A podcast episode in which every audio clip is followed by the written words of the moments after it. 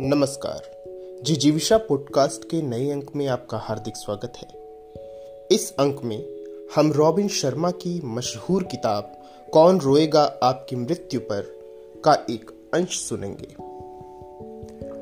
आत्म अनुशासन के बिना आपके लक्ष्य स्पष्ट नहीं होंगे।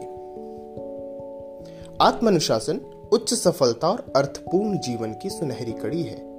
अनुशासन हमसे वह करवाता है, जिन्हें हम दिल से जानते हैं कि हमें करना चाहिए, पर हमारा मन उन्हें करने नहीं देता।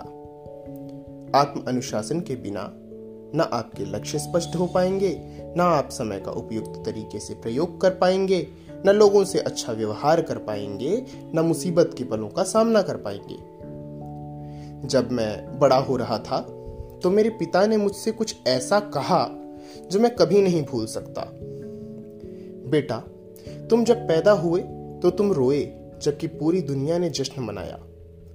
आपका जीवन ऐसे जियो कि तुम्हारी मौत पर पूरी दुनिया रोए, जबकि तुम जश्न मनाओ। हम उस काल में जी रहे हैं, जहाँ हम जीवन का अर्थ भूल गए हैं।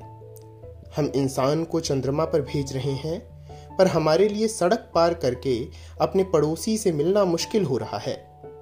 हमारे पास ईमेल फैक्स मशीन और डिजिटल फ़ोन जैसे साधन हैं, जिनके द्वारा हम बहुत आसानी से जुड़े रह सकते हैं। फिर भी हम उस वक्त में रह रहे हैं, जिससे हम आपस में सबसे कम जुड़े हुए हैं। मेरे अनुसार, अगर आप एक दिन में एक भी इंसान के चेहरे पर मुस्कान ला सकें और किसी अजनबी को प्रोत्साहित कर सकें तो आपका जीवन उपयोगी है। प्रसन्न जीवन जीने के लिए हमें मुश्किल परिस्थितियों में अपने दृष्टिकोण को लगातार परिवर्तित करने की कोशिश करनी चाहिए। धन्यवाद।